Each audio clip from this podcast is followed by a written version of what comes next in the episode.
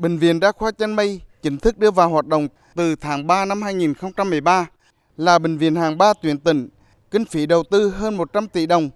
Tuy nhiên, sau gần 10 năm hoạt động, bệnh viện luôn trong tình trạng thiếu nhân lực, công tác khám chữa bệnh không đạt như mong đợi ban đầu. Dù được đầu tư cơ sở vật chất, hệ thống thiết bị tối ưu, nhưng không đưa vào sử dụng nên ngày càng xuống cấp, gây lãng phí. Ông Nguyễn Kế, người dân trong vùng cho biết, trước đây người dân giao đất đang sản xuất để giải phóng mặt bằng xây dựng bệnh viện này. Thế nhưng, hy vọng có được bệnh viện tốt để được khám chữa bệnh, chăm sóc sức khỏe không được như mong muốn.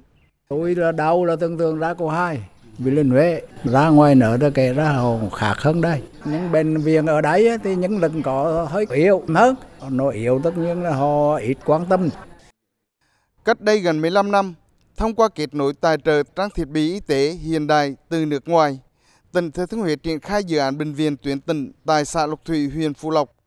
Đến năm 2011, tại đây mới hoàn thiện hạ tầng kỹ thuật, tổ chức đội ngũ chuyên môn, hình thành bệnh viện đa khoa chân mây.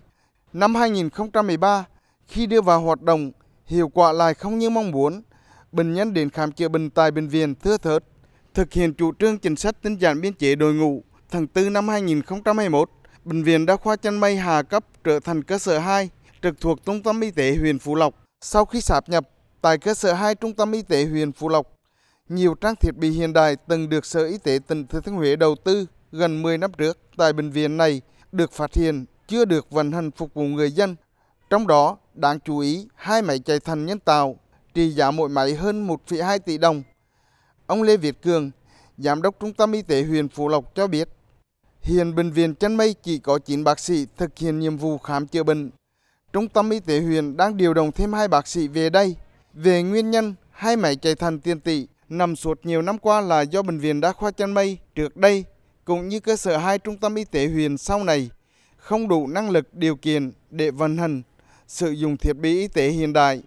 Ông Lê Việt Cường cho biết, đối với cơ sở vật chất xuống cấp, trước mắt sẽ sơn sửa lại để sử dụng.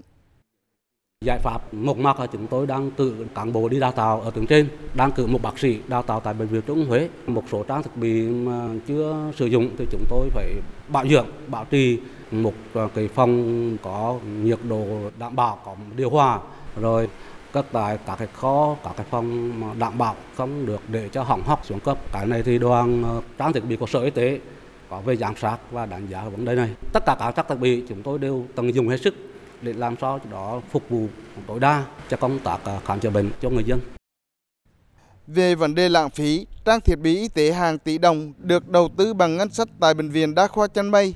Ông Trần Kim Hảo, Giám đốc Sở Y tế tỉnh Thừa Thiên Huế cho biết, Sở đã chỉ đạo tiến hành kiểm tra hiện trạng, khả năng vận hành sử dụng máy móc thiết bị y tế tại cơ sở chăn Mây để đưa vào sử dụng. Ngân sách tỉnh dự chi hơn 8 tỷ đồng để phục vụ các hoạt động sửa chữa, chỉnh trang tại đây. Sở Y tế Thừa Thiên Huế cũng chỉ đạo Trung tâm Y tế huyện Phú Lộc chuyển dần các hoạt động chuyên môn của cơ sở 1 về cơ sở chăn mây trong thời gian tới. Ông Trần Kim Hảo, Giám đốc Sở Y tế tỉnh Thừa Thiên Huế cho biết sẽ cơ cấu lại đội ngũ chuyên môn, định hướng triển khai, nâng tầm một số lĩnh vực chuyển giao kỹ thuật mới, phục vụ tốt nhất cho nhu cầu khám chữa bệnh của người dân. Bệnh viện Trương Mây thực tế thì vẫn hoạt động à, liên tục. Cụ thể là từ tháng 4 năm 2021 thì chúng tôi chuyển trạng thái là nơi thu dung và điều trị bệnh nhân F0 và đến tháng 4 2022 thì chúng tôi chuyển trạng thái của một cái bệnh viện chân mây hoạt động theo à, đa khoa à, trong cái trạng thái bình thường mới. Thì hiện tại chúng tôi đã đưa vào sử dụng và tiếp nhận lượng bệnh nhân khoảng 50 bệnh nhân một ngày.